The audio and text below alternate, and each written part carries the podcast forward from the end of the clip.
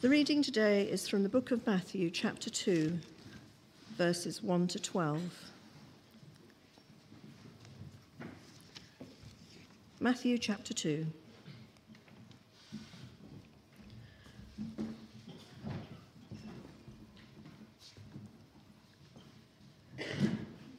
After Jesus was born in Bethlehem in Judea during the time of King Herod, Magi from the east came to Jerusalem and asked, Where is the one who has been born King of the Jews?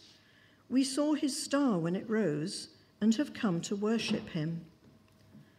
When King Herod heard this, he was disturbed, and all Jerusalem with him. When he had called together all the people's chief priests and teachers of the law, he asked them where the Messiah was to be born. In Bethlehem in Judea, they replied, for this is what the prophet has written. But you, Bethlehem, in the land of Judah, are by no means least among the rulers of Judah, for out of you will come a ruler who will shepherd my people Israel. Then Herod called the Magi secretly and found out from them the exact time the star had appeared. He sent them to Bethlehem and said, Go and search carefully for the child. As soon as you find him, report to me, so that I too may go and worship him. After they had heard the king, they went on their way, and the star they had seen when it rose went ahead of them until it stopped over the place where the child was. When they saw the star, they were overjoyed. On coming to the house, they saw the child with his mother Mary, and they bowed down and worshipped him. Then they opened their treasures and presented him with gifts of gold, frankincense, and myrrh. And having been warned in a dream not to go back to Herod, they returned to their country by another route. Thanks very much, Kim. Well, I want to encourage all of you this morning to rekindle your joy in Jesus. Now, as always, I'm preaching this to myself as much as to you. I've spent the whole week moping around um, in a bit of a stress, and I've you know, been trying to fight off a cold that I feel like I've had since September. So I need to rekindle my joy in Jesus as well. But um, we're going to look at the story of the wise men visiting Jesus, and who doesn't love that story? So uh, let's uh, come to that. But before we do, we need God's help to rekindle our love for Jesus. So let's pray together. Lord God, I know that I am in no position to rekindle anyone's love for you because my own heart is cold and um, my own week has been difficult. And so, Lord God, I pray for your Holy Spirit to come and warm our hearts this morning through your word. And please, Lord God, help us to really rejoice in our Savior as we look at this story about him. For we pray that in Jesus' name. Amen. Right, well, what I want us to do is join the wise men for the last step of their 800 mile journey uh, for the last two stops. The two stops are Jerusalem and then Bethlehem. And at each of those stops, they meet a king King Herod the Great in Jerusalem, who by this time had been reigning for about 40 years, uh, which spans the, the overall rule of uh, three Roman emperors, if you can call them that Julius Caesar, uh, Mark Antony, and Augustus. And he had won the favor of all of them. This guy is a great man. So, Herod the Great at Jerusalem. And then at the second stop, which is Bethlehem, they meet a little child called Jesus. Now, which one of those stops gave them more joy? You will know the answer, don't you? So, we're going to find out what is it that they found at that second stop that gave them joy in Jesus. So, first of all, we need to join the caravan. We've got a picture. Just uh, go back to the previous slide for a second, please. We've got, um, uh, well, here we go. We've got a caravan of wise men riding camels traditionally, but basically, we don't really know anything about them. We don't know that there were three, we don't know that there were 12, we don't know their names, we don't know they were riding camels. But these guys were a wealthy priestly class from uh, the. From Western Asia. And um, whether there were two of them or 200 of them, they probably would have been traveling with an entourage. They would have had attendants. They would have had baggage animals. You don't just throw a sandwich in a lunchbox and go on an 800 mile journey. So they would have been uh, traveling with a big convoy. And uh, when they arrived at Jerusalem, you probably couldn't miss it. It'd be a bit like when the fairground arrives here. There are caravans everywhere, there are lorries everywhere. You know that the fairground has arrived. And it would have been the same, I imagine, with these wise men. So they've been busy looking at the stars, and they've seen this star, and they know from their studies that a Savior has been born. And we'll come on to that in just a second. Okay, so we've arrived in Jerusalem. This is our first stop. Um, we've set the whole town buzzing because they've seen our caravans and lorries and things arrive, and they know that something's up. And this is where we meet our first king, Herod the Great. I just want to emphasize again how great this man was. He really was great. He had the full force of the Roman Empire behind him. He was immensely wealthy. He had built a temple in Jerusalem. He had even built um, a harbor in Caesarea, I think. Now, when I lived in Guernsey, you, know, you knew that if the sea wall was damaged, it would take them at least five years to get around to fixing it because it was so incredibly expensive to do it. Well, Herod just reached into his pocket and built an entire harbor. That's how wealthy he was. He was immensely talented, and not only that, but his talent was very, very widely recognized. He won the approval of Julius Caesar, Mark Antony, Caesar Augustus, an incredible man. Very wealthy, very influential, very talented. He had all of the trappings of an ancient royal life all of the food, the luxury, the romance, everything, the clothes. He was truly great. He was privileged. And presumably, he was a privilege to meet. But the funny thing is that the wise men weren't interested in meeting him at all. In verse 2, we read, They get to Jerusalem and they say, where is the one who has been born king of the Jews? And it's only when Herod summoned them secretly that they met him. They weren't dazzled by all of the gold and the glitter, but what I want to say is that sometimes at Christmas time, we are dazzled by all the gold and the glitter. Metaphorically, this Christmas, a lot of people will only make it as far as this first stop, Jerusalem, and they will be dazzled. They'll see the lights, they'll smell the food, lovely.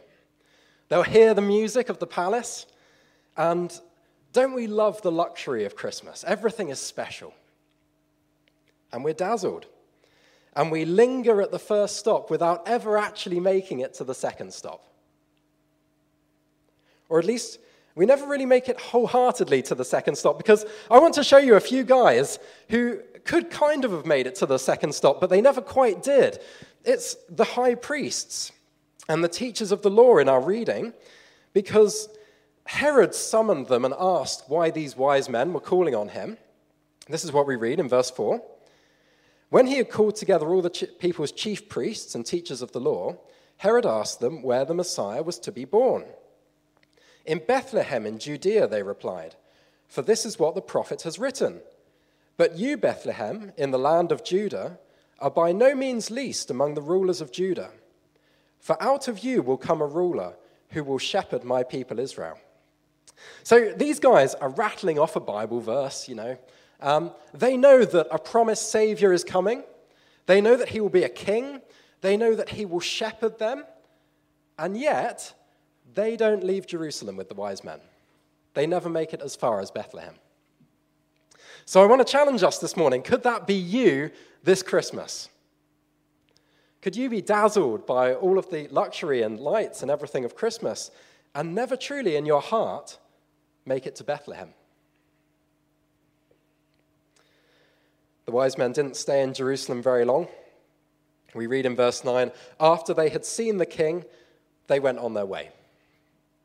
They knew in their hearts they could not find true joy in the glitz and the glamour of Herod's palace.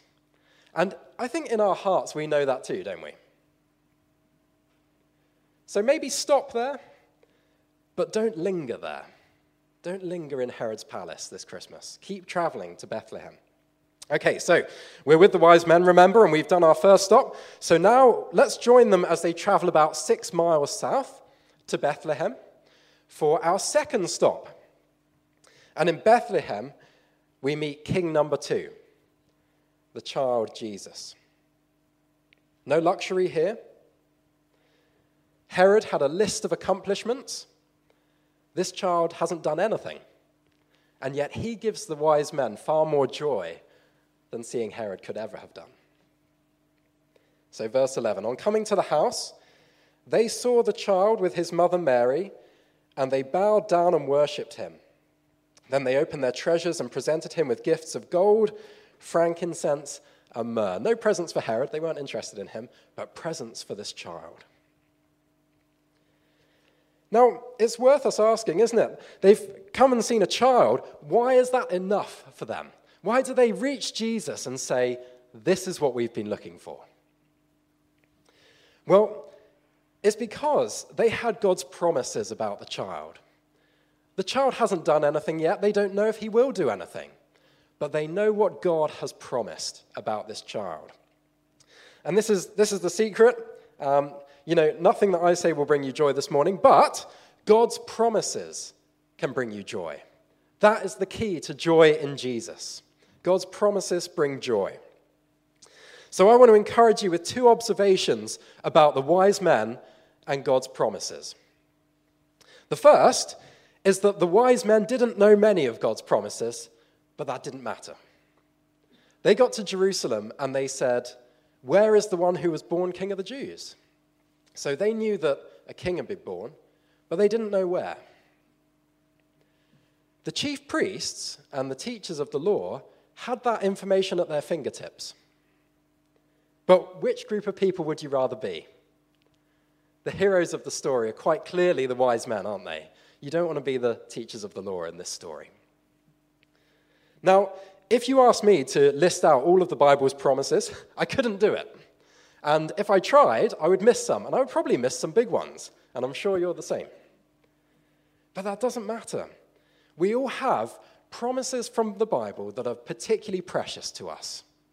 And these wise men had that as well. So I want to encourage you this Christmas, in the quiet moments, just spare a thought for the promises of God that matter to you.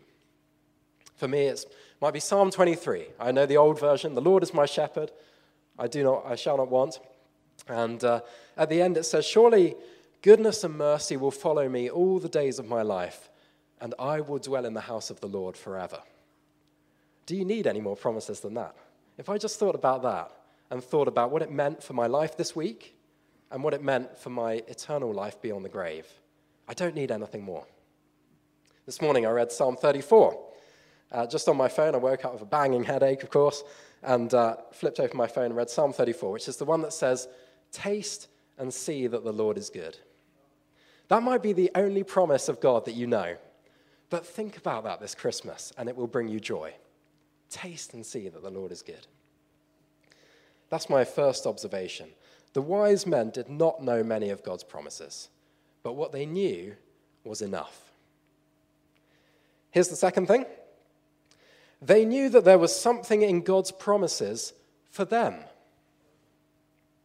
They asked in verse 2 Where is the one who has been born king of the Jews? Why did that matter to them? They weren't Jews. But they say, We saw his star when it rose, and we've come to worship him. And sure enough, when they reached the house, we read that they bowed down and worshipped a child and gave him gifts of gold, frankincense, and myrrh. Why? They weren't Jews. Why did they care? Because they knew that God's promises meant something to them. They traveled hundreds of miles to see this baby.